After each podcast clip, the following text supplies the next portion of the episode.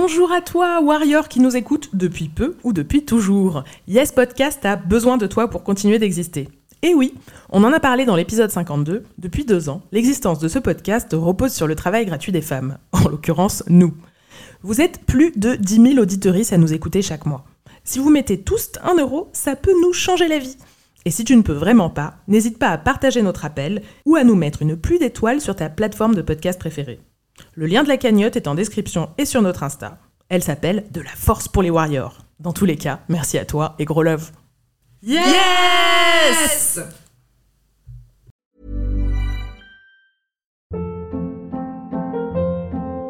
Hold up. What was that? Boring. No flavor. That was as bad as those leftovers you ate all week. Kiki Palmer here, and it's time to say hello to something fresh and guilt-free. Hello Fresh. Jazz up dinner with pecan-crusted chicken or garlic butter shrimp scampi. Now that's music to my mouth. Hello Fresh. Let's get this dinner party started. Discover all the delicious possibilities at hellofresh.com.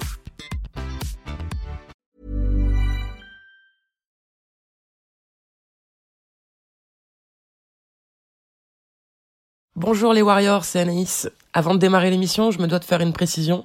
On a enregistré cet épisode le 12 mars, donc juste avant que les mesures de confinement ne soient annoncées pour contrer cette saloperie de coronavirus.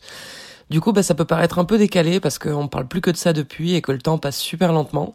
Donc en l'écoutant nous-mêmes, on a eu l'impression que nos discussions dataient d'il y a huit mois, mais on a décidé de le garder tel quel parce que c'est bien aussi de parler d'autre chose, de se, bah, de se changer les idées et que dans une époque où nous sommes toutes et tous reclus chez nous, bah, finalement parler bricolage, ça peut servir. J'en profite donc au nom de nous trois, Margaïde, Elsa et moi, pour vous envoyer plein, plein, plein de soutien. On sait que beaucoup d'entre vous se retrouvent dans des situations pas simples, parfois même super anxiogènes. Donc prenez bien soin de vous et nous, on va tâcher de vous divertir et de vous donner la patate. On va passer ce cap ensemble, ensemble ou rien. Gros câlin auditif à toutes et tous et bonne écoute.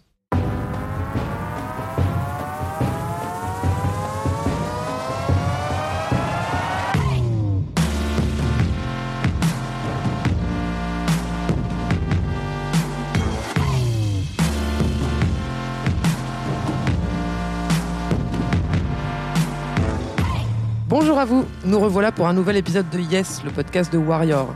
Une fois par mois, on célèbre les victoires de meufs contre le sexisme et ça nous fait un bien fou. Je suis Anaïs et comme toujours, je suis en compagnie de mes deux bâtisseuses ultra musclées. Salut Margaïde. C'est la perceuse Salut Elsa. Yes Bienvenue en 2020, l'année où la France célèbre un pédocriminel en fuite et envoie des CRS frapper des militantes féministes. On adore C'était une époque formidable. Alors on va pas refaire l'histoire parce que tout le monde en parle déjà depuis longtemps, mais perso, ce que je retiens, c'est surtout ces femmes qui se sont barrées, qui ont fait des discours puissants. Je pense bien sûr à Aïssa Maïga, à Adèle Haenel, à Céline Sciamma et à toutes les personnes qui se sont rassemblées devant les Césars et dans la rue le 8 mars. Je sais pas vous, mais moi ça m'a fait un bien fou de les voir réagir, dénoncer, s'énerver, avoir envie de tout péter. Et même si les choses changent bien trop lentement, j'ai quand même l'impression qu'il se passe un truc en ce moment, Ouais. qu'on est en train de vivre un moment de basculement. On est de plus en plus déterminés, nombreuses, la colère grandit et surtout, ça fait complètement flipper le vieux monde. Je crois qu'en fait, il est même à l'agonie, on le voit se défendre comme il peut, mais son destin est scellé. Tremble, blantriarca de merde. Le nouveau monde est là et il n'a pas prévu de chambre pour toi. Voilà. Alors on continue nous trois de collecter et partager avec vous des stratégies qui fonctionnent et de se délecter des moments de gloire qui, je vous le jure, vont être de plus en plus nombreux. Dans ce 21e épisode, on parlera de warriors et de bricolage. Qu'on soit professionnel ou amatrice, on le sait, dès qu'on s'approche d'un pneu ou d'une vis, ça crée un court-circuit dans pas mal de cerveaux. On a déjà pas mal parlé des, des rôles genrés qu'on retrouve dans notre société. Traditionnellement, on attend par exemple des hommes de savoir bricoler, réparer, vidanger, bâtir, construire. Et les femmes, on attend d'elles qu'elles sachent bah, se coiffer, pour faire court. Ou tricoter à la limite. Éventuellement. De fait, quand on se retrouve de près ou de loin dans une situation qui concerne un rôle dit masculin, bah, ça part en spatule. Mais heureusement, l'outil favori de nos warriors, c'est la pince coupante. Elles ont rembarré leur patron, elles ont déjoué la tentative d'arnaque du garagiste, elles ont changé de vie, elles ont fait leurs preuves, elles ont l'art de la débrouille. Bref, nos warriors vont vous redonner sourire et confiance et vous allez les adorer. Ouais Et sans plus tarder, Marga, tu nous présentes Stéphanie. Et oui, c'est la warrior que vous allez entendre maintenant avec un super accent qui nous vient du Canada. Je suis trop contente, c'est la première warrior du Canada de l'histoire de Yes. on est en train de conquérir le monde. là. Voilà, c'est ça. On passe de l'autre côté de l'Atlantique. Euh, c'est un témoignage qui m'a euh, qui m'a énormément touchée. Donc Stéphanie, elle a 51 ans et élève, elle élève toute seule euh, ses deux filles. Et donc c'est un peu le récit d'une vie à travers euh, le bricolage qu'elle qu'elle nous partage. Je n'en dis pas plus, on l'écoute. Comme mon père est décédé quand j'avais à peu près 11 ans, j'ai appris à faire des choses quand même dans la maison simple pour aider ma mère qui, qui elle évidemment savait rien faire donc euh, faire du papier peint, monter des petits trucs, réparer des, euh, des objets. J'étais assez débrouillarde, puis j'aimais vraiment rendre service. Donc euh, c'était intéressant parce que ma mère, s'est mise en relation avec un homme qui, sa grande insulte, c'était de me dire j'étais une féministe, comme si c'était une mauvaise chose. Quand je me suis mariée, j'ai mal choisi, puis j'ai un petit peu reproduit le même schéma. J'ai épousé un homme plus vieux et euh, il y avait une sorte de codépendance établie euh, du biais de son instabilité, en fait. Euh, lui, il avait des problèmes relationnels au boulot, on déménageait tout le temps. Alors, j'ai pris du temps à réaliser qu'en fait, il était un fragile narcissiste. il était assez bricoleur. Hein. Donc, mais chaque fois que je voulais faire quelque chose, fallait que ce soit à sa convenance ou que ce soit à lui de le faire. Fallait qu'il soit, la personne en charge. Moi, je recommençais à repeindre des meubles ou des murs. Il n'aimait pas la couleur. J'avais besoin de monter un truc. Il était toujours fatigué, occupé, etc. Euh, professionnellement, j'ai sacrifié ma carrière à la sienne. Euh, il était cadre. Moi, j'avais les petits boulots à mi-temps euh, de merde qui payaient pas, qui m'emmenaient nulle part. et puis, évidemment, 90% au moins de la charge familiale. À un moment, j'ai travaillé dans un refuge de femmes qui quittaient la violence familiale. Ça, ça a été le déclic. Elles, ces femmes-là, elles partaient avec leurs enfants sous bras, elles rebâtissaient leur vie à partir de rien. J'ai trouvé ça vraiment inspirant. Euh, et puis euh, pour euh, pour me prendre en charge, j'ai repris les études pendant que je travaillais. J'ai trouvé un bon emploi. donc le divorce était il y a trois ans. Il y a deux ans à peu près, j'ai acheté une maison. j'ai deux boulots pour payer les factures, mais, mais on est vraiment bien avec mes filles. j'ai deux filles de 14 et 17 ans. La maison, il y a eu beaucoup de problèmes les deux dernières années, ce qui est, enfin, on est là depuis deux ans et demi. deux ans et demi. Puis euh, bah, les vis qui se dévissent, les portes coulissantes qui se déboîtent, euh, les alarmes dans les batteries tombent en panne toujours au milieu de la nuit, ça se met à biper. Euh, l'entretien du chauffe-eau, la chaudière, remplacer les filtres, trouver un pompier qui va pas m'arnaquer, les tuyaux bouchés, les toilettes qui fuient, préparer la maison pour l'hiver parce que sinon les tuyauteries vont, éclater si on n'est pas préparé. À un moment, j'ai acheté une perceuse, puis là, ça a été vraiment absolument épique. Euh, je me suis mise à percer comme une forcenée. Euh, surtout, j'ai appris à mes, filles à monter des étagères. C'était euh, vraiment important pour moi qu'elles euh, qu sachent se débrouiller. Alors, euh, il y a deux mois, mon ado de 14 ans, elle a monté son petit meuble toute seule, Ikea. J'ai eu un moment de triomphe vraiment interne. je montre à leurs copines ou aux filles de mes amis comment utiliser la perceuse, planter des clous, etc. Euh, je trouve ça super important d'être un modèle pour ces jeunes femmes.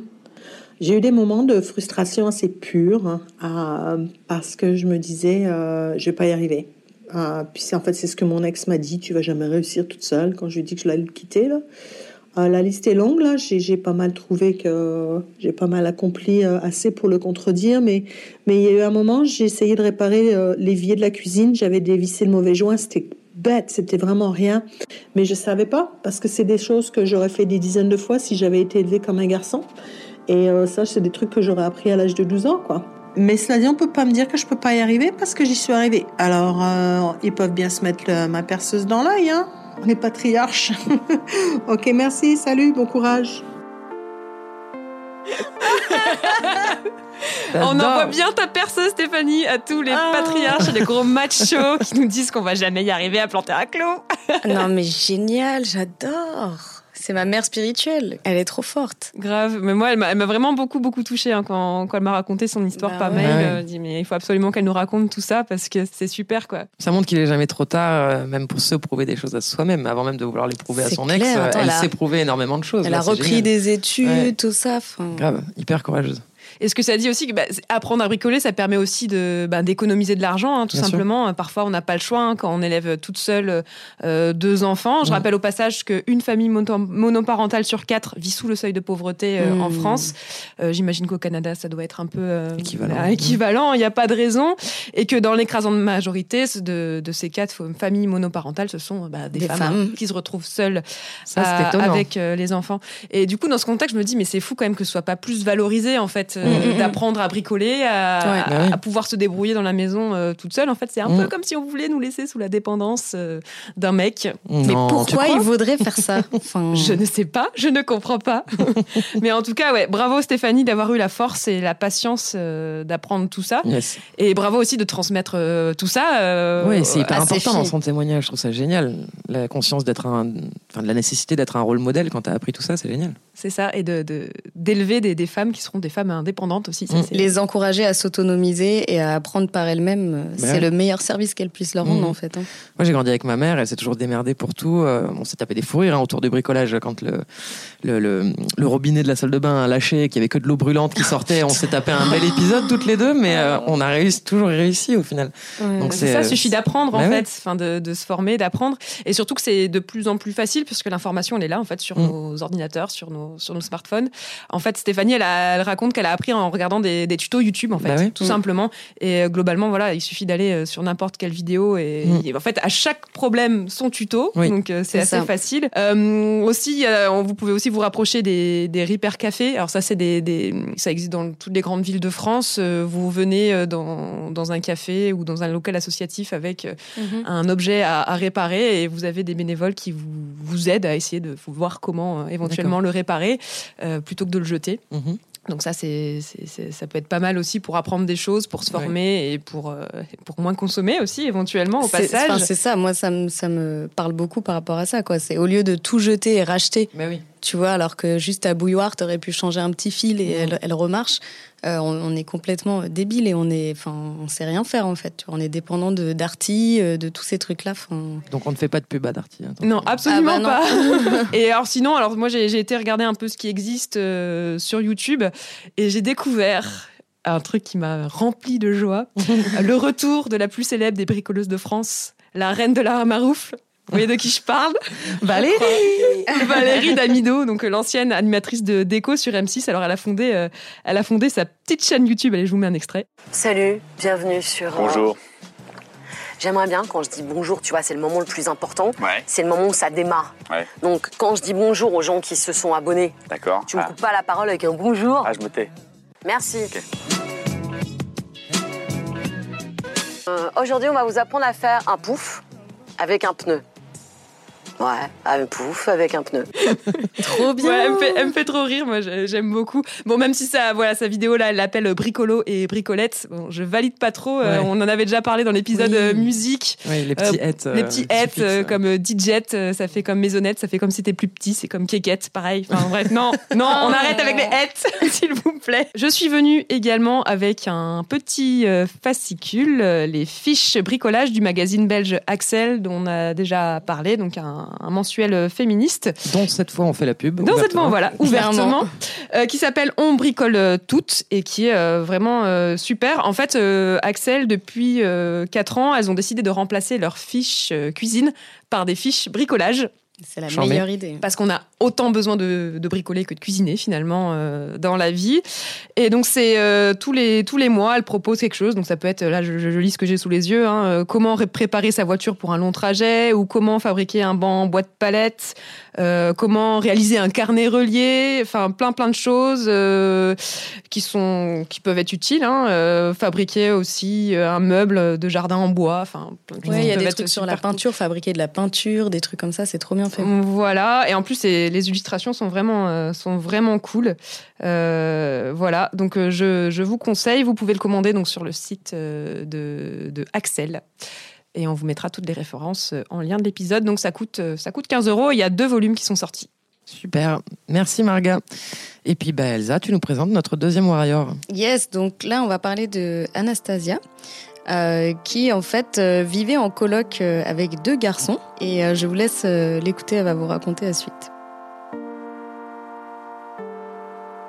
Ça faisait un an et demi qu'on vivait dans cet appartement et mon colocataire euh, n'avait plus de chauffage dans sa chambre euh, depuis euh, plus d'un an. Donc il avait déjà passé un hiver entier sans chauffage. Il gelait un peu, mais bon, tant pis, c'est son problème. L'hiver qui suit, c'est à mon tour d'avoir un problème avec mon chauffage. Mon chauffage me lâche, et sauf que moi, il n'était pas question que je fasse la même chose que lui, donc voilà. J'appelle une société de réparation de chauffage, et je tombe sur un monsieur un peu vieille France, on va dire. Déjà, euh, le fait que ce soit une femme qui l'appelle pour lui dire qu'il y a des problèmes de chauffage chez elle, ça semblait euh, pas être commun pour lui. Voilà, le monsieur euh, voulait que je fasse des tests et que je- j'essaye de réparer moi-même les radiateurs euh, à, plutôt que de venir au cas où, parce que c'était possible que ce soit juste une petite pièce qu'il fallait euh, euh, faire bouger et remettre un petit peu de d'huile dessus et c'est bon, hop, ça repartait. Donc pour ça, il fallait que je réponde à deux trois questions. La première question, c'était est-ce que vous avez des radiateurs à tête thermostatique ou manuel Donc moi, je lui dis bah je ne sais pas ce que c'est la différence entre les deux. Et là, il s'énerve et me dit ah non mais ça va pas le faire. Ah non, ça va pas le faire du tout. Là, vous avez pas quelqu'un de plus bricolo chez vous là? Parce que là, ça va pas le faire du tout. Donc moi, je me sens un peu bête puis je dis bah non, euh, c'est moi la plus bricolo euh, chez moi, euh, il y a personne d'autre, vous n'aurez affaire qu'à moi. Ah ouais non mais euh, là on n'est pas sorti de l'auberge quoi. Euh, bah en fait euh, sinon vous pouvez aussi m'expliquer euh, ce que c'est et je vais peut-être pouvoir vous répondre. Et donc là il me dit euh, bah euh, si euh, s'il y a des euh, des numéros avec une graduation euh, c'est thermostatique sinon c'est manuel. Bah donc du coup euh, j'ai des radiateurs thermostatiques. Ok. Je lui dis bah vous voyez c'était pas compliqué quand même. Oui. F- voilà. il s'est retrouvé complètement décontenancé en fait et, moi aussi parce que j'en revenais pas en fait de sa question était très simple en fait. Je pouvais y répondre très simplement mais vu que j'avais pas euh, tout de suite le vocabulaire adéquat et que je comprenais pas tout de suite de quoi il me parlait bah forcément ça allait pas le faire. Il fallait à tout prix qu'il parle avec euh, quelqu'un d'autre de plus bricolo. Bon un homme hein, faut comprendre. On a tous très bien compris. Donc voilà. Donc j'étais un peu restée bête et mais je pense que lui aussi. Donc au final j'étais quand même assez fière euh, bah, pour la petite histoire, euh, quand j'ai raccroché, euh, donc j'ai fait exactement tout ce qu'il m'a dit. Donc j'ai sorti mes outils de ma caisse à outils puisque j'étais la seule à avoir des outils dans cet appartement. Et donc j'ai démonté les têtes thermostatiques et tout ce qui allait avec pour bien me rendre compte que bah, que c'était cassé et qu'il fallait faire faire venir le chauffagiste. Et pour la deuxième petite histoire. Bon, ça a mis encore trois jours de plus pour que le chauffagiste vienne parce que j'avais missionné mon colocataire de le recontacter et il a mis deux jours à se bouger les fesses. Voilà pour moi. Bah voilà. Il m'est arrivé quasiment là, enfin quasiment, un épisode de- de- d'électricien comme ça qui vient à la maison au moment où mon mec part, à, mon ex part à la laverie. Et euh, donc le mec trouve le problème. En fait, dès qu'on lançait le, les plaques électriques de cuisson, ça faisait sauter le courant dans, toute la- dans tout l'appart. Et le mec, en deux minutes, identifie le problème, il se relève et il commence, il va pour me parler, il débute sa phrase et il se coupe lui-même et il dit non mais je vais attendre que Monsieur revienne. En fait, c'est mieux. J'ai j'ai ah non, vous n'allez pas du tout attendre que monsieur revienne parce que déjà vous ne savez pas quand monsieur va revenir. Vous allez m'expliquer. De toute façon, tout ce qui m'intéresse, c'est que ça fonctionne et comme ça, vous allez partir beaucoup plus vite. Oui. Du coup, il m'a expliqué le problème. En plus, on était en Argentine, hein, c'était en espagnol. En vrai, j'ai pas compris la moitié de ce qu'il m'a dit. Électricité en espagnol, je maîtrise pas, mais ça fonctionnait. j'ai halluciné d'avoir du, du sexisme livré à la maison comme ça, Ah oui, tranquillement dans mon salon. c'est cadeau. C'est gratuit. Mais c'est fou quand même de penser qu'on peut pas comprendre quand même. Mais parce oui. que juste parce que. Enfin, On part du principe, et puis en plus, non mais en l'occurrence, euh, elle, ses colocs, Anastasia, ses colocs, et moi, mon ex, n'y connaissaient absolument Rien. que dalle en Rien, électricité ni en bricolage. Donc il n'y a pas de raison, c'est pas mieux avec eux, quoi. En fait, on est considéré comme incompétente de base. De De, toute base. façon, il te voit tes bases, alors que le mec est considéré comme Compétent compétent, de base, Voilà, voilà. C'est ça. Donc, euh, Bah, C'est le double standard, quoi. Tout ce qui est intellectuel ou technique, euh, on- nous, on est un peu euh, soi-disant lente euh, de tension euh, du cerveau, alors que en fait, euh, bah, pas du tout, quoi. Alors du coup, on tombe dans le sujet du mansplaining qui va à mon avis être un long euh, chapitre de cet Mhm. épisode. Euh, je vais vous présenter notre troisième warrior qui s'appelle Charlotte. Elle a 24 ans et elle est étudiante en restauration, conservation du patrimoine. Je le dis doucement pour que tout le monde intègre bien les informations. restauration, conservation du patrimoine. Et il y a quelques mois, elle a travaillé pour une société de rénovation de monuments historiques. Et donc à cette occasion, elle remplace sa chef. Et cette fois-ci, le chantier, bah, il consistait à rénover euh, ce qu'elle appelle un décor, enfin ce qu'il s'appelle, un- ce qui s'appelle un décor en relief. Donc son équipe devait collaborer avec une équipe de maçons. Mais face à elle, le chef des maçons a fait du zèle, mais le pauvre, il savait pas sur qui il était tombé. Il s'agissait là de réaliser euh, toutes les étapes en partant du nettoyage jusqu'à la réalisation de la patine pour protéger la pierre. Le premier jour de remplacement, le chef des maçons m'informe euh, qu'il n'était pas satisfait du tout de notre travail et qu'il a donc dit à ses ouvriers euh, de travailler, de faire la patine sur notre travail alors que ça faisait déjà bien trois semaines que je lui disais que c'était normal, qu'on n'avait pas du tout fini et que la patine n'était même pas encore posée. Donc il comprenait pas que c'était pas la patine. Pour lui, le travail était du grand n'importe quoi, pas bon du tout, que c'était pas du tout les bonnes couleurs et que c'était un travail horrible. Euh, donc je lui ai fait comprendre ensuite euh, devant ses ouvriers que j'étais absolument pas d'accord, que chacun devait respecter le travail de l'autre et qu'il ne devait en aucun cas interférer sur nos projets. Il s'est un peu énervé et puis donc je lui ai expliqué que c'est pas parce qu'il avait le double de mon âge euh, qu'il pouvait se permettre de me parler sur ce ton, qu'il ne connaissait pas notre fonctionnement et ni notre travail et que étant la remplaçante de ma chef, on parlait d'égal à égal et que je ne dénigrais pas son travail, donc il n'avait pas à le dénigrer et qu'il verrait le résultat et que je serais sûre qu'il changerait d'avis. Après quelques temps, euh, il a compris qu'en fait euh, la patine euh, n'avait pas encore été faite. Il a vu le résultat que nous on avait fait. entre temps, moi j'étais allée regarder le travail que ces ouvriers avaient fait sur notre partie en relief et c'était catastrophique. Donc j'ai dû aussi diriger euh, ces ouvriers-là et repasser couche par couche. Donc j'ai dû perdre énormément de temps à reprendre le travail des ouvriers qu'ils n'étaient pas censés faire à la base sur euh, nos décors en relief. Par la suite, ma victoire est, venue quelques jours euh, après, donc quand on avait terminé le, le travail et que le chef des ouvriers est venu me voir pour me demander si je pouvais lui faire la patine pour lui et ses ouvriers parce qu'il n'arrivait pas à trouver la bonne couleur et qu'il trouvait que j'avais fait du bon boulot finalement. Je me suis retournée, je lui ai répondu euh, après lui avoir euh, tendu gentiment les seaux. Tu vois, quand on ne connaît pas, on ne parle pas, et ce n'est pas parce que je suis une jeune femme que je ne sais pas faire. Donc euh, j'étais assez fière de moi parce que pendant plusieurs semaines, il n'a pas arrêté. Essayé de lui expliquer, il ne comprenait pas, et à la fin, c'est lui qui, qui finalement a compris que là-dessus, j'étais peut-être un peu plus forte que lui. Alors, c'est même pas peut-être un peu plus forte que lui, hein, Charlotte. C'est carrément et c'est très certainement beaucoup plus forte que lui. En mais ce qui est tout à fait logique, en fait, puisque c'est son métier. et a priori, c'est pas son métier à lui, quoi. C'est ah, complètement fou, ça m'énerve tellement, Les hommes s'en foutent du fait que tu sois une experte, Margaïde. Tu n'es qu'une femme. N'oublie pas ta condition. Donc voilà, le mansplaining dans toute sa splendeur, c'est tellement fréquent. Euh, voilà, un homme se pense plus fort que toi, quoi qu'il arrive. Euh, et j'adore, voilà, dans le témoignage de Charlotte, le fait que le type finisse par carrément venir lui demander de l'aide. J'imagine que ça a dû être assez jouissif à vivre. Et j'ai justement, alors c'est dans cet épisode, j'ai 12 000 anecdotes, hein, je vous préviens. euh, c'est typard, je vais parler tout du long. Euh, donc là, c'est super récent. Euh, faut savoir que moi, bah, dès que je m'approche d'un pneu, il y a un homme qui sort de nulle part pour m'expliquer la vie, hein, vraiment. Euh, il voit une blonde, un pneu, du coup, bam, il passe en mode super-héros alors que je ne demande rien et que j'ai plutôt tendance à me débrouiller. Mais bref, pas plus tard que la semaine dernière, j'ai dû faire changer les deux pneus avant de ma voiture. Et donc, euh, le garagiste, quand, une fois que j'ai laissé ma voiture, m'appelle pour être sûr de changer les bons pneus. Bon, sachant que je roulais avec une roue de secours, il y avait un indice. Mais bon, passons. Et soudain, il s'est senti l'âme d'un prophète qui montre le chemin à la pauvre ignorante que je suis. Je le cite, mais madame, sur une voiture, il y a quatre roues, hein, pas une de plus, pas une de moins. Non, t'es sûre Quelle ne fut pas ma surprise d'apprendre que depuis 18 ans, je ne conduisais pas un tricycle, en fait Je lui ai donc dit de parler moins vite parce que j'étais parfaitement stupide et que je craignais de ne pas tout comprendre. Au final, c'est lui qui n'a pas compris ma vanne.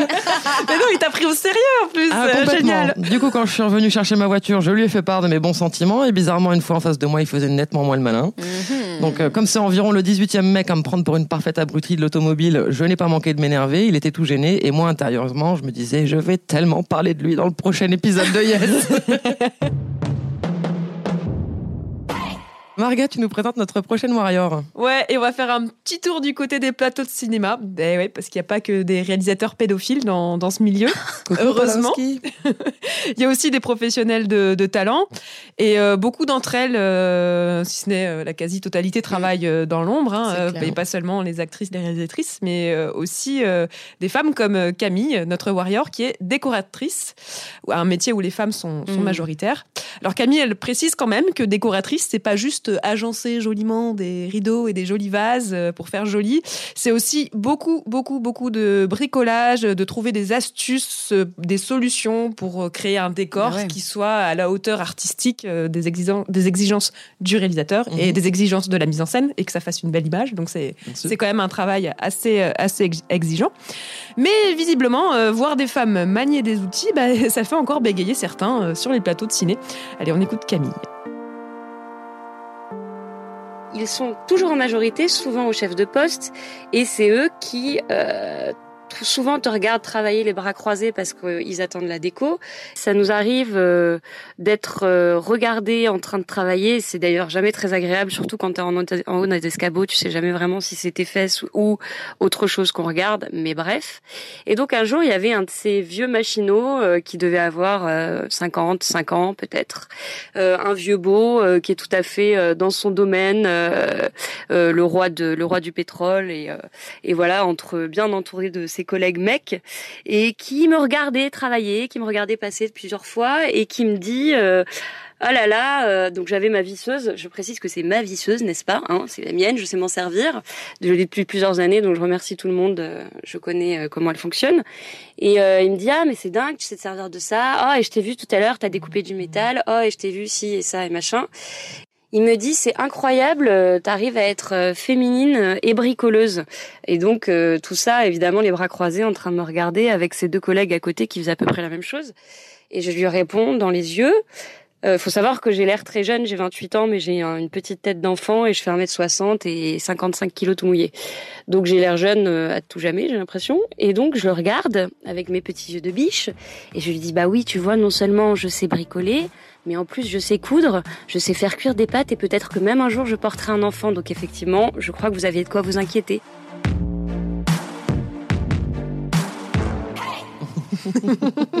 Bah ouais, en fait, vous servez à rien. Quel est Pour ton info. rôle sur cette planète exactement? Décline ton utilité, plaît. Ouais, ce serait C'est ça. Suspense. J'adore. Ouais, franchement, là, elle a été Ouais, euh, Très bonne répartie. Voilà, très calme, parfait. Voilà. Ça, c'est fait. J'imagine, enfin, vu la façon dont elle le raconte, qu'elle doit être blasée. Elle Ah, a, mais elle a l'air d'être confrontée à ça Totalement. euh, Oui. quasi quotidiennement. C'est ce qu'elle dit ouais, Ouais. euh, dans la suite de son témoignage, Ouais. qu'en fait c'est c'est tout le temps, tout le temps, tout le temps Ouais. quoi. C'est euh, en fait il voit arriver l'équipe de femmes, c'est genre Ouais.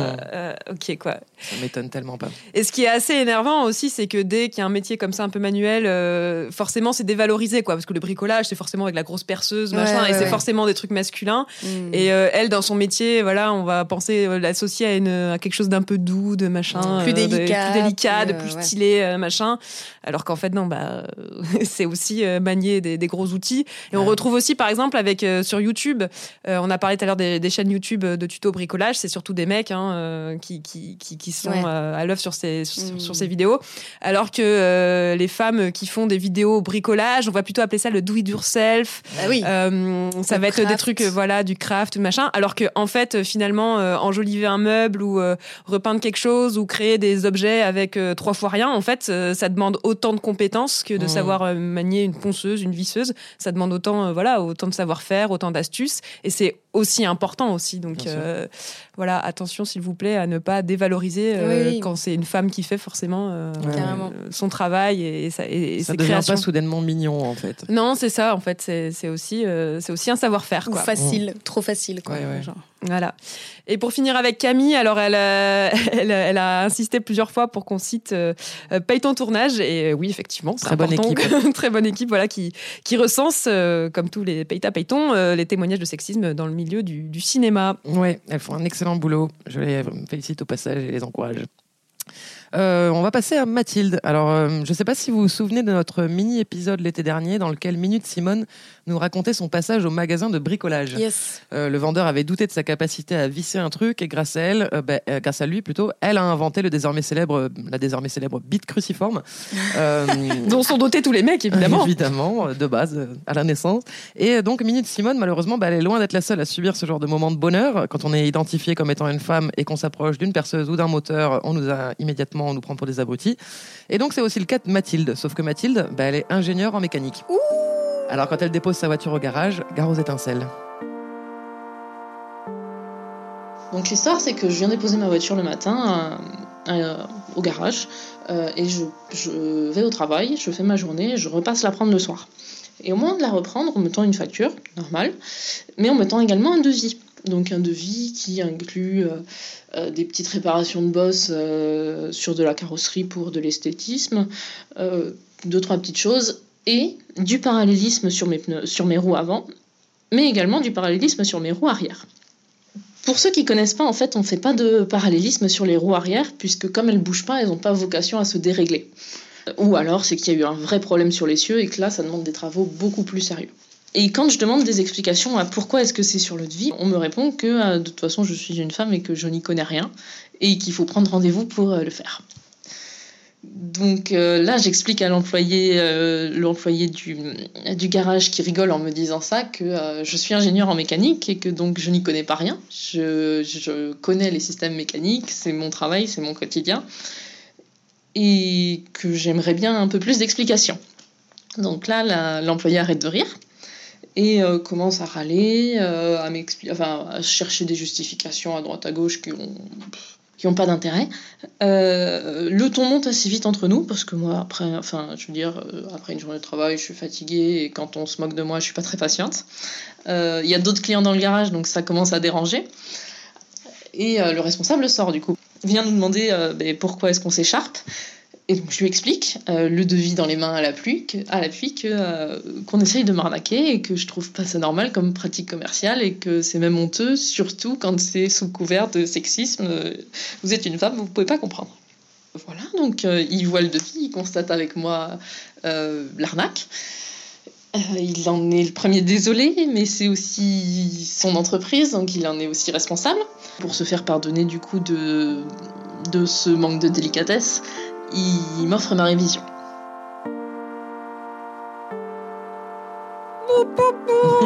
ouais Gratos, merci. Mais sérieux, le culot, quoi. Le culot. Ah ouais, non, mais là. Donc bon, évidemment, Mathilde, elle ne met plus les pieds dans ce garage. hein. D'ailleurs, il aurait peut-être fallu nous donner le nom pour être sûr que plus personne On va, faire, on va faire une liste comme ça des garagistes arnaqueurs. La là. blacklist. Euh, donc, elle a partagé avec nous quelques conseils pour éviter l'arnaque que voici. Donc, si vous pouvez et si ça vous intéresse, ben, renseignez-vous sur la mécanique. hein. Forcément, ça aide de faire la différence entre l'allume-cigare et le joint de culasse. C'est pas exactement la même chose. Donc, si Ah ça bon vous branche, si ça vous intéresse, c'est toujours bien d'arriver avec un minimum d'infos. Euh, bon, faut aimer, hein. perso, moi je m'en fous un peu, mais. euh, N'hésitez pas aussi à poser des questions. Si le problème il est réel, on saura l'expliquer tranquillement. Quand il y a une arnaque, les explications bah, elles peuvent être floues, comme ça a été le Ah cas ouais. pour Mathilde. Euh, et donc quand c'est flou, bah, c'est que c'est chelou. Alors si le ou là d'ailleurs garagiste s'énerve, comme ça a été le cas, un seul conseil donnez votre argent à quelqu'un d'autre. En fait, hein. En plus, ça coûte une blinde, donc autant financer des gens honnêtes et cool. Ce qui m'amène au conseil suivant, choisir un garage honnête avec des professionnels bienveillants. Et pour ça, faut pas hésiter à faire tourner les bonnes adresses, Ouais. euh, à demander des recommandations ou recommander celles que vous avez. Donc perso, quand j'habitais à Aix, après avoir été arnaqué un paquet de fois, j'ai fini par trouver un, un type super sympa qui poussait absolument pas la dépense. Et celui-là, je ne l'ai plus lâché. Je lui ai envoyé un paquet de clientes et de clients. Enfin, n'hésitez pas à demander conseil à une ou un proche qui s'y connaît un peu en mécanique avant d'aller au garage. Comme ça, vous pouvez arriver en, balisant un petit peu le terrain puisque vous pointerez déjà le problème et ça limite les chances de vous faire prendre pour une cruche. Bon, et puis parfois, il n'y a pas le choix. Si tu as besoin d'aller chez le garagiste en urgence euh, et que donc on t'arnaque, je le rappelle, hein, ça sera pas de ta faute. Euh, perso, j'ai toujours eu des voitures toutes pourries. Du coup, je m'y connais grave en panne. Pas du tout en réparation, hein, juste en panne. et grâce à ma vieille Clio, paix à son âme, j'ai un master en mansplaining. J'ai j'ai à ce titre une pensée émue pour un mec en particulier. Servez-vous un thé ou un café, j'ai encore une histoire à vous raconter. Allez, c'est parti Alors que je gonflais un pneu de ma voiture, Captain Obvious, sur son trottoir perché, me lance de l'autre côté de la rue Mademoiselle, votre pneu est à plat. Wow Jean-Michel Lévidence pensait sûrement que je faisais un brushing à mon pneu. Du coup, je l'ignore et pompe comme si ma vie en dépendait. Il repasse plus tard et commence à étaler sa science de la mécanique, me donnant au passage de mauvais conseils que je refuse de suivre. Il finit par me lancer agacé. Bon, bah, vous vous en foutez de mes conseils, en fait. Bah oui. Bah de ouf, ouais. À ce moment-là, pour moi, l'espoir revient. Il va peut-être enfin me lâcher. Je réponds un tranquille mais sincère oui. Et là, il me hurle Eh ben, démerdez-vous Mais on t'a pas sonné Il faisait chaud, ça faisait bien cinq minutes qu'il me saoulait, j'ai donc tout lâché, je l'ai regardé, j'ai crié Mais c'est ce qui était prévu, figurez-vous Captain Obvious sur son trottoir toujours perché a fini par me lâcher. Mais attendez, c'est pas fini. Quelques jours plus tard, je raconte cette histoire à des amis. On est en pleine rue à genre 3 heures du matin. La rue est déserte. Je m'approche d'une voiture pour mimer le moment où je gonfle mon pneu. Et là, un mec sorti de nulle part en pleine nuit me lance C'est pas comme ça qu'on gonfle un pneu. La mise en abîme, ça ne s'arrête jamais. Je lui ai juste conseillé de fuir très vite. Je lui ai dit qu'il n'avait pas idée de la merde dans laquelle il était en train de se mettre. Et Mhm. heureusement pour lui, il s'est très vite exécuté. Je crois que j'ai été hyper convaincante. Voilà, ce sont mes anecdotes de, de pneus et de mansplaining. Ça fait du bien de le raconter. Je sais pas pourquoi, dès que je m'approche d'un pneu, voilà, on a envie de me sauver la vie alors que je m'en sors très bien. Et toi, Marga, vu que tu fais du vélo tout le temps, j'imagine que tu as dû en avoir aussi des beaux épisodes de mansplaining. Euh, bah ouais, quelques-uns, ce serait peut-être moins drôle que ce que tu racontes, parce que vraiment, pour le coup, je me suis sentie conne. En fait, euh, moi, ce que j'ai vécu, c'est surtout au sein d'un atelier euh, associatif Ouais. où on peut venir euh, réparer son vélo. Et en principe, le principe, c'est que tu des bénévoles qui peuvent t'aider, te conseiller si tu en as besoin. Et bon, moi, généralement, j'en ai besoin quand même. Et euh, on te laisse faire, en fait. On te, on fait pas à ta place. On te Mm. dit comment faire. euh. Le gars ou la nana regarde un peu, tiens, peut-être moi, j'essaierai ça, machin, et te montre. Et après, tu, tu te débrouilles. Sauf que, bon, des fois, ça s'est très très bien passé. Plusieurs fois, il m'est arrivé, donc euh, le mec, euh, un hyper patern- paternaliste, la cinquantaine, qui vient et qui te dit euh, c'est ça, machin. Et il fait tout à ma place, quoi. Alors que moi, je, Ah je ouais. connais mon vélo. J'ai un vélo pliant euh, Brompton, pour ceux qui s'y connaissent un petit peu en, en Brompton. et euh, dé- démonter la roue arrière, c'est un, un peu compliqué, mais ça, je, je maîtrise très très bien. Et il voulait absolument euh, démonter ma roue, Mmh. machin, chercher comment faire. Je dis, mais non, mais je sais faire, machin. Et en fait, il a, il a carrément fait à ma place, il a changé le pneu à ma place, alors que je n'avais rien demandé. Et moi, j'étais comme une couillonne, là, en mode, euh, ouais, mais non, mais je vais pas lui dire, parce qu'en fait, c'est gentil, il le fait, et machin, Mmh. et voilà. Bref, donc du coup, euh, ça m'a un peu, ça m'a un peu gonflé cette histoire.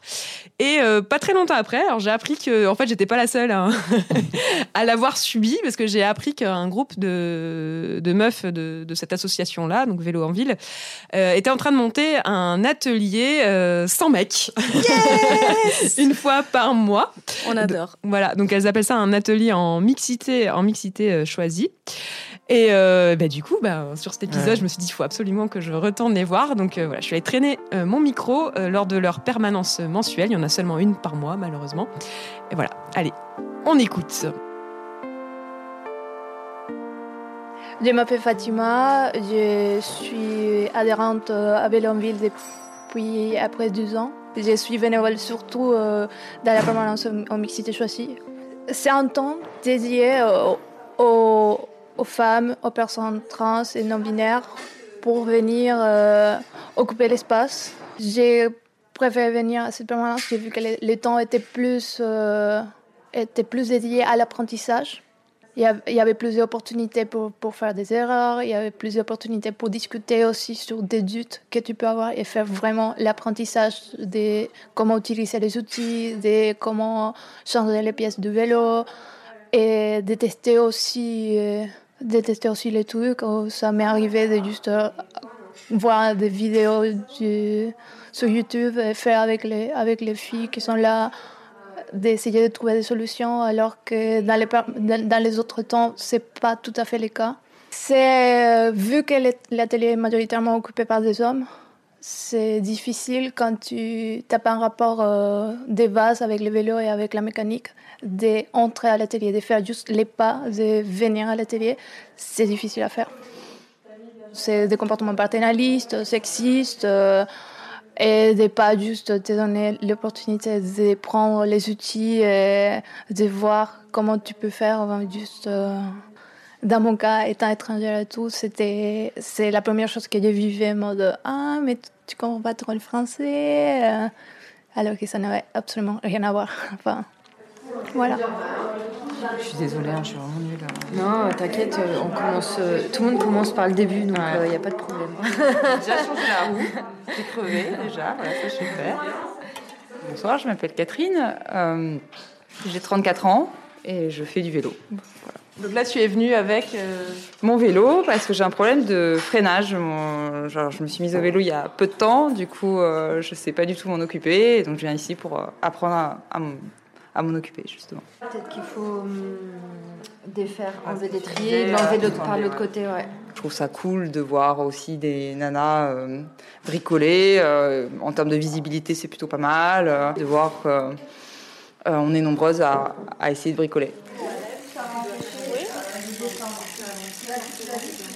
Je m'appelle Héloïse et je fais du vélo depuis plusieurs années. Quel est le problème euh, sur ton vélo?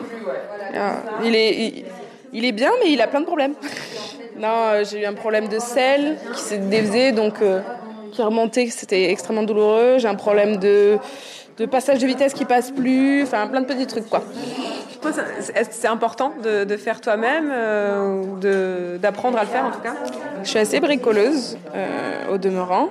Et maintenant, je dois avouer qu'avec le vélo, j'ai peu de patience, donc je me force un peu. Si je pouvais déléguer à quelqu'un d'autre, des fois, je le ferais. Mais je me force parce que c'est bien de savoir faire. Après, au moins, on est, on indépendante et on est libre, quoi. Indépendante, on est libre. C'est exactement ça. Ça résume très bien le propos. Et du coup, moi, j'en ai profité pour réparer mon vélo qui était à plat, mais genre, il est tombé à plat juste deux jours avant, euh, avant que je prenne rendez-vous avec Fatima pour, euh, pour passer à l'atelier.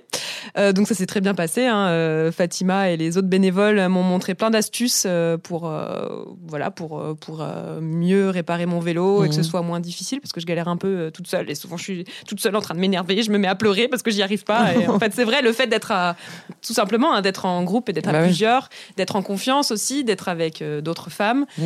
Euh, on se sent moins, euh, voilà, Bah, c'est moins- safe, quoi. Voilà, c'est safe et on se, voilà, elle laisse vraiment le temps de, de tâtonner. tu te sens pas, voilà, comme des Mm. fois sur les ateliers mixtes où tu t'as l'impression que le mec il te regarde et tu dis merde, merde, Ouais, merde. t'es si pressé, te- faut c'est- vite que tu si arrive pas, si je si je fais pas assez vite, il va me prendre l'outil des mains, le faire à ma place. Là, je me suis sentie complètement cool. Alors ça m'a pris une heure et demie, mais voilà.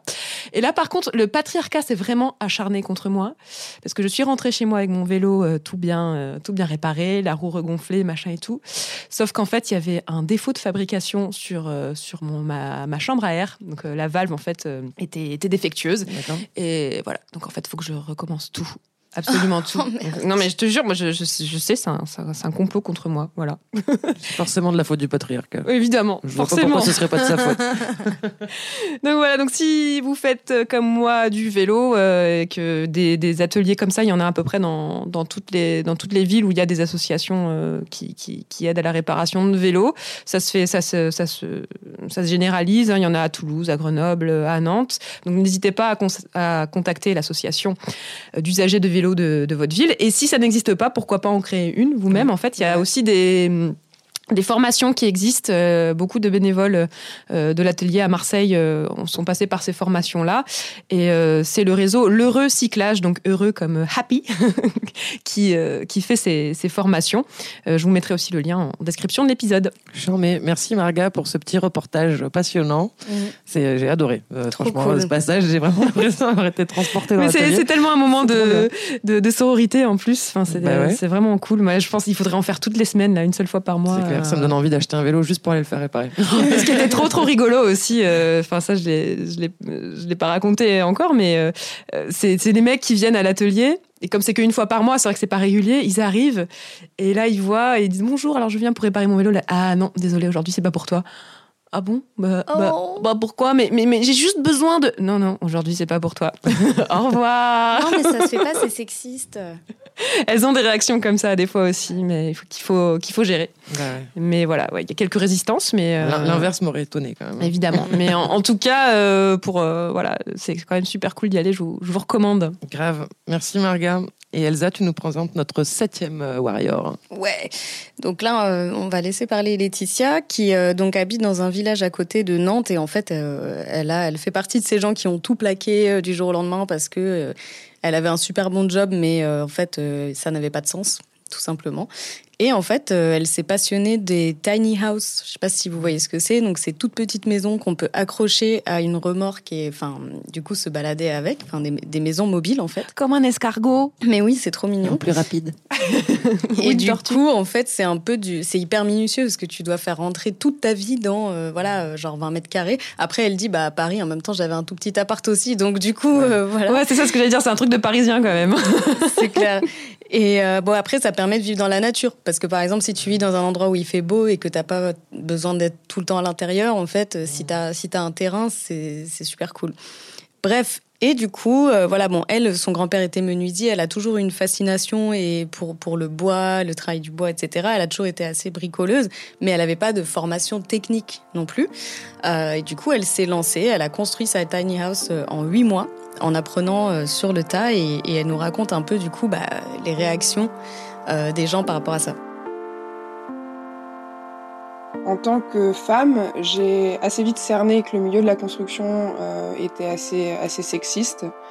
il n'était pas rare qu'en allant chez des fournisseurs, bah, qu'ils soient surpris quand je me rendais à leur stock pour chercher des matériaux et si, euh, si par hasard un ami m'accompagnait ce jour-là, euh, bien qu'il soit venu que, pour m'aider à charger, eh ben on s'adressait euh, systématiquement à lui en priorité, ce qui avait le don de me rendre complètement dingue.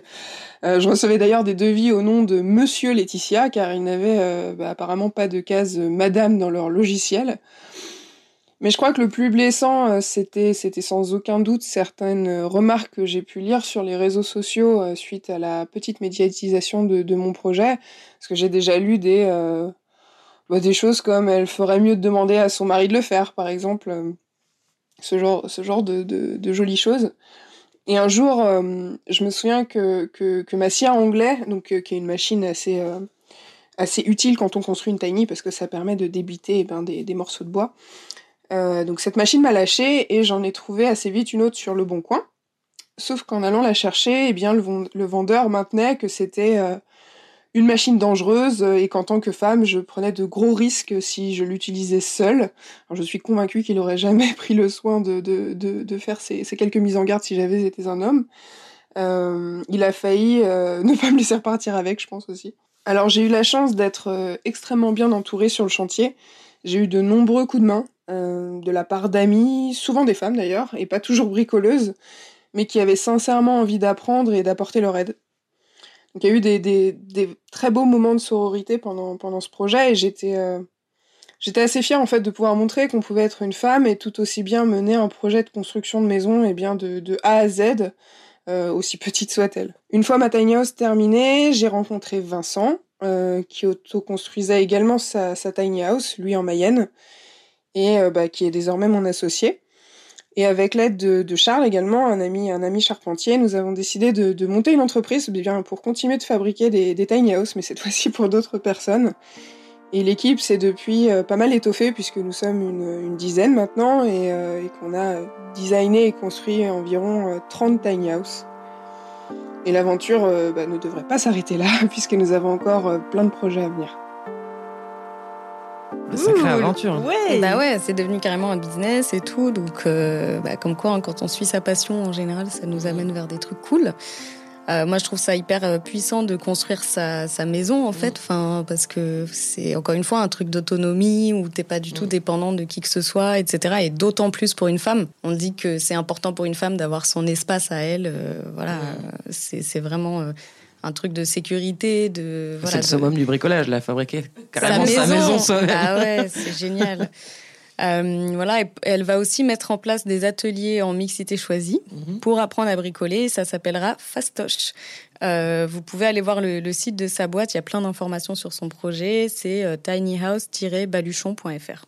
Trop cool. il y a aussi un, collectif euh, canadien qui s'appelle euh, Mud Girls, toujours dans, ceci de la, dans ce, thème de la de l'autoconstruction. Euh, c'est un collectif qui est né à côté de Vancouver dans les années 2000. Alors l'idée c'est d'utiliser la terre qu'on a sous la main, parce qu'il faut savoir que quand même la, construction dans notre monde capitaliste, c'est un secteur qui, qui, emploie énormément de matières premières et notamment du sable. Du sable, bah oui. et que c'est une vraie catastrophe, écologique. Et donc l'idée c'est d'utiliser la terre en fait qu'on a euh, ben, sous nos pieds en fait pour fabriquer euh, notre propre euh, notre propre maison avec des méthodes ancestrales qui viennent du fond des âges et qui étaient maîtrisées notamment par par les femmes en fait hein, parce que c'est et qui respectent mille fois plus l'environnement. Exactement. Donc il y a une communauté qui propose des, des, formations en Haute-Garonne si vous avez envie de, de vous lancer. voilà, je mettrai quelques liens dans, dans la description aussi. Bien, c'est le moment de Lucie, notre huitième warrior. Elle a 44 ans, elle est ingénieure. Elle a toujours travaillé dans des domaines très techniques, donc majoritairement occupés par des hommes. Et l'histoire qu'elle nous raconte, elle s'est passée quand elle avait 24 ans, alors qu'elle bossait comme programmeuse pour une grande entreprise de télécom qu'on ne citera pas. On l'écoute. Pour notre fête d'entreprise, on nous emmène faire du karting. L'activité n'a pas été choisie au hasard. Notre patron est un homme à l'ego démesuré. Il aime briller et il se trouve qu'il est très très fort en karting. Avant de démarrer la course, on fait une activité de team building. Le principe, c'est de changer un pneu de Formule 1 le plus vite possible, comme pendant les Grands Prix. On nous répartit en équipe de deux, une personne doit positionner la roue, l'autre la visser en place avec un tournevis électrique. Pas de chance, je me retrouve en équipe avec le grand patron en question, qui s'empare illico du tournevis sans me demander mon avis. Le moment venu, il se presse trop, fait tomber un écrou et on finit bon dernier. Il est énervé et me fait tout un discours sur ce qu'on va faire pour gagner lors du deuxième essai. Il faut qu'on soit concentré, qu'on ait la niaque, la rage de vaincre, etc. J'en reviens pas qu'il prenne ça tellement à cœur, mais je le laisse finir avant de dire Ben déjà, tu vas me donner le tournevis. Et je lui prends l'outil avant qu'il ait le temps de réagir. Évidemment, on a gagné le deuxième tour. J'ai conclu par Tu vois, c'était pas si difficile. Je l'ai planté là et suis parti boire un verre. Yeah, baby! J'adore! Super classe comme victoire. Dommage, Mister Staton Nation Échec Tu es trop nul J'ai tellement horreur de ce genre de type, là, le, le grand patron égocentré qui visiblement n'a pas encore réglé tous ses problèmes d'ado, mais qui se prend pour un héros. Donc bravo à toi, Lucie, d'avoir rembarré ton patron avec classe. Voilà, maintenant que cette histoire nous a bien énervé, nous allons passer à la rubrique qui fait du bien. C'est l'instant self-care. Et oui. Alors aujourd'hui, je vais vous parler. En fait, euh, j'ai découvert un podcast féministe américain qui s'appelle Unfuck Your Brain. Donc, en gros, je sais pas comment on pourrait euh, traduire en français, mais bon, déprogramme ton cerveau, on va dire. Du coup, c'est en anglais, quoi. Tout est en anglais. Oui, c'est que en anglais. Donc du coup, là, je vous ai fait un peu une traduction de, Ouais, de l'épisode que, que, que j'ai écouté il y a deux semaines et qui m'a vraiment, vraiment parlé. Euh, et en gros, bah, c'est un podcast féministe, hein, clairement. euh, c'est totalement assumé comme ça. Et en fait, euh, là, elle parle de l'impact du patriarcat sur notre cerveau. D'accord. Euh, donc, en gros, elle décortique les mécanismes du cerveau qui font qu'on va toujours aller naturellement vers ce qui est familier pour nous, ce qui est confortable. Et même pire, on a une résistance naturelle à ce qui est nouveau. D'accord Donc, ça, c'est un peu les, les sciences cognitives qui le- qui l'ont démontré. Euh, je sais pas si vous avez déjà entendu parler d'heuristique ou de biais de confirmation. Biais de Pas confirmation, ça ne dit rien. non. En gros, notre cerveau, il fait des raccourcis de jugement en permanence pour nous éviter de devoir tout repenser tout le temps. D'accord? Donc une fois qu'on a appris un truc, on le prend pour acquis entre guillemets et on va pas toujours remettre en question à chaque fois qu'on voit euh, un truc, on va pas refaire tout le raisonnement. D'accord. Donc ça c'est tout simplement pour gagner du temps, enfin c'est très logique que notre cerveau fasse ça parce que ça serait trop fatigant de devoir trouver une nouvelle façon de réagir à une situation à chaque fois qu'elle se présente si Mhm. vous voulez. Donc du coup, c'est très utile dans plein de situations. Par exemple, je sais pas, tu peux regarder une table et tu dis ah, elle a l'air assez stable. Je pense que je peux poser quelque chose de lourd dessus euh, parce que j'ai déjà vu assez de tables dans ma vie pour déduire ça, d'accord? Euh, Sauf qu'il y a des situations où ça peut poser problème. Donc, quel est le rapport avec le patriarcat? Là, pour l'instant, vous devez vous dire de quoi En elle parle. Elle est partie loin, Elsa, là. Attends, Ouh, attends, attends, reviens, tu vas reviens. voir. Donc, imaginez par exemple que depuis que vous êtes toute petite, toute la culture autour de vous, les histoires qu'on vous a racontées pour vous endormir, les dessins animés, les séries, les films, votre cousine plus âgée, et tout le monde sur Terre, en fait, vous dit que la chose la plus importante dans la vie d'une femme, c'est la romance, l'amour, euh, le prince charmant, avoir un, avoir un mec, en fait. hein. Donc, Mm. c'est le but ultime de ta vie, c'est être en couple. Et avoir des enfants. Ça vous dit quelque chose Mhm, ou... vaguement. Une vécure heureux Donc- et plein de petits cochons roses. Donc qu'il s'agisse de La Belle au Bois dormant, de Sex and the City, de Fifty Shades ou de ce que vous voulez, bon, à part bien sûr quelques trucs beaucoup plus récents comme Sex Education ou d'autres, c'est vraiment ce qu'on nous a toujours dit. Si t'as pas de mec, t'as Walou. C'est vraiment le cœur de ta vie. D'accord? Euh, Est-ce que vous commencez à comprendre un peu Oui. où je veux en venir? Donc en gros, votre cerveau a absorbé ce raccourci cognitif, si vous voulez. Donc si vous êtes socialisé en tant que femme, votre cerveau absorbe le fait que l'amour, c'est le bonheur. Enfin, être avec un mec, être en couple, c'est le bonheur. Du coup, si vous êtes triste, que vous avez une émotion négative, quelle qu'elle soit, votre cerveau va avoir tendance à vous dire Hey, mais je sais pourquoi ça va pas. C'est parce que t'es célibataire, c'est parce que t'as pas de mec. Donc, du Pauvre coup, raté. tu ne peux pas être heureuse. Ou alors, si t'es en couple, bah, si t'es malheureuse, c'est que ça doit pas être le bon. Donc, il faut que t'en cherches un autre, d'accord? Du coup, euh, en tant que femme, en fait, votre statut romantique détermine votre bonheur. Et si vous observez bien, vous allez voir que le raccourci se met en route de façon assez automatique et assez souvent, en fait.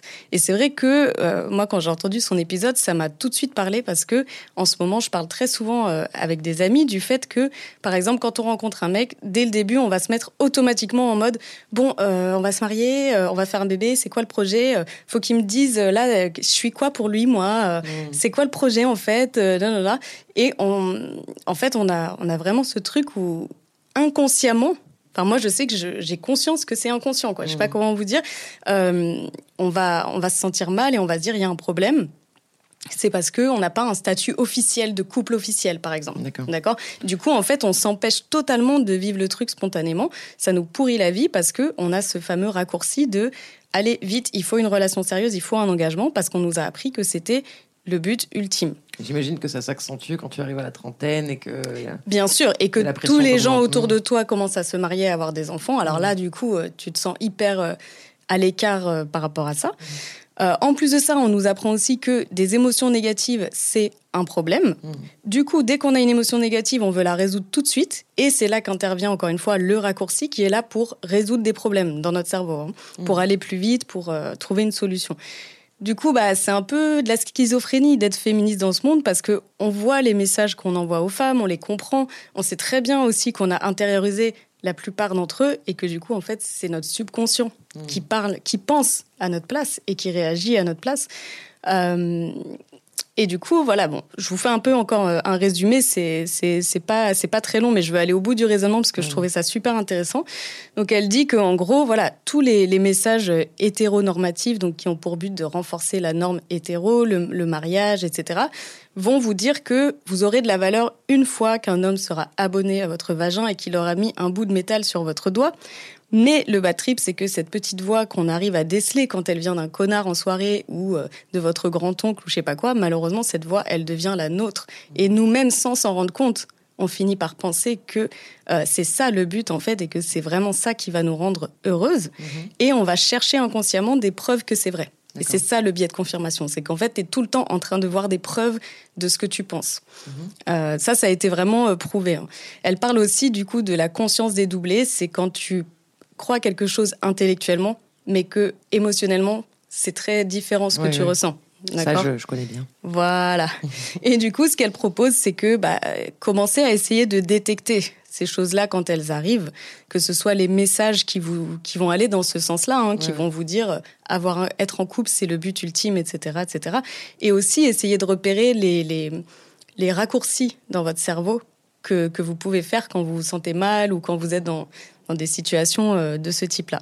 Donc, bah, du coup, je voulais vous demander, est-ce que vous, vous avez des, des exemples de situations? Est-ce que ça vous, ça vous parle, ce, ce phénomène-là de, de raccourcis, en fait, qui font que tout de suite, vous allez avoir un réflexe de pensée bah, typiquement quand on est célibataire ou ce genre de choses. Alors moi, je suis, je suis en couple depuis longtemps, donc euh, c'est vrai que le- ce côté célibataire, euh, ça me, Oui. ça me concerne pas, mais moi, ce serait peut-être plus euh, sur le côté, euh, je suis trop nulle. Ouais, ouais, ouais, ouais, bien sûr. Sur le truc de, tu fais un truc, t'en es contente, et puis. Et puis quelqu'un va te, enfin on en parlait tout à l'heure avec Ouais, Elsa, ouais, quelqu'un va te faire un, un retour euh, sur ton taf et euh, va te dire bon bah ça c'est cool, ça c'est bien. Et ça ouais ça je me posais la question euh, machin et moi tout de suite je vais le voir comme comme une euh, comme une attaque en fait. Ouais, ouais.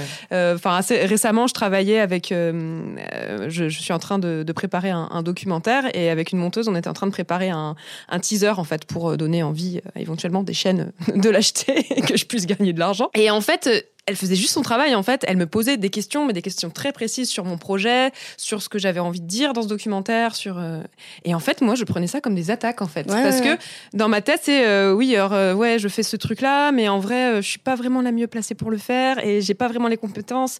C'est seulement mon deuxième film, alors du coup, je pense que que ouais, je, suis- je suis encore débutante, quoi. Donc donc je cherche en fait, ouais, comme tu dis, quoi, le biais de confirmation, des, indices que en fait, bah non, je je- j'en suis pas capable. Et en fait, ces questions qui en fait normal, elle va monter un teaser, donc elle a envie de savoir ben, dans quel sens ça va aller et quelle image, quelles images elle va monter et quel message on va faire passer pour euh, donner envie euh, à des chaînes de l'acheter Ouais, et ouais. que ce soit euh, fidèle à ce que je vais produire au final, quoi.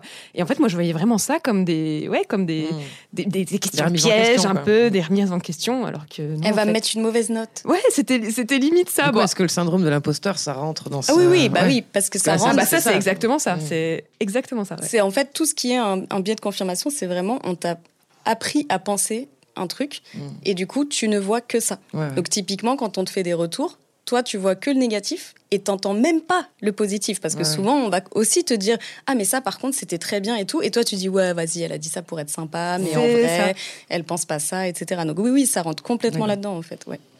Et du coup, c'est intéressant de, bah, de les repérer déjà, de pro- dans un premier temps de le repérer et, et ensuite euh, voir comment on peut euh, travailler dessus. ouais. Bon, bah, il y a du taf encore. Hein Ah bah ça, c'est le taf d'une vie, hein. ça Le arrive pas en deux semaines. Bon, bah, du coup, on va vous laisser, hein, parce qu'on a pas mal de choses à faire. c'est ça. C'est la fin de cet épisode. Donc, euh, c'était la spéciale clé de 12. Euh, on espère que ça vous a plu. On remercie nos warriors Camille, Stéphanie, Charlotte, Laetitia, Fatima, Héloïse, Catherine, Anastasia, Mathilde et Lucie. Merci beaucoup d'avoir partagé avec nous vos expériences et bravo pour vos savoir-faire, vos talents et votre répartie, votre humour aussi. On lance du coup l'appel à témoignages pour l'épisode suivant. Et cette fois, nous parlerons de Warriors et de jeux. Donc si tu es gameuse et que tu tatanes les joueurs misogynes, si tu as créé un jeu de société en réponse au sexisme ambiant, si tu combats le machisme sur Twitch, si tu bats ton frère à FIFA, bref, si tu es passionné de jeux et que tu existes envers et contre tout, on veut tout savoir, dis-nous tout. Tu peux donc d'ores et déjà nous écrire ou nous envoyer un audio à warriors at yespodcast.fr. 3S, yes. Toujours 3S. tu peux nous suivre sur tous les réseaux, Facebook, Twitter et Instagram, yespodcast. Tu peux aussi nous écouter et partager nos épisodes depuis iTunes, Spotify, Podcast Addict, etc., etc. Et bien sûr, si le cœur t'en dit, tu peux nous laisser 5 étoiles sur iTunes et contribuer à nous rendre plus visibles. On se retrouve le mois prochain et d'ici là, n'oublie pas, tu sais ce que tu fais et tu le fais bien. Personne ne peut te rouler dessus. Tu peux tout, tu oses tout et tu mérites tout. Bref, meuf, t'es warrior. Yes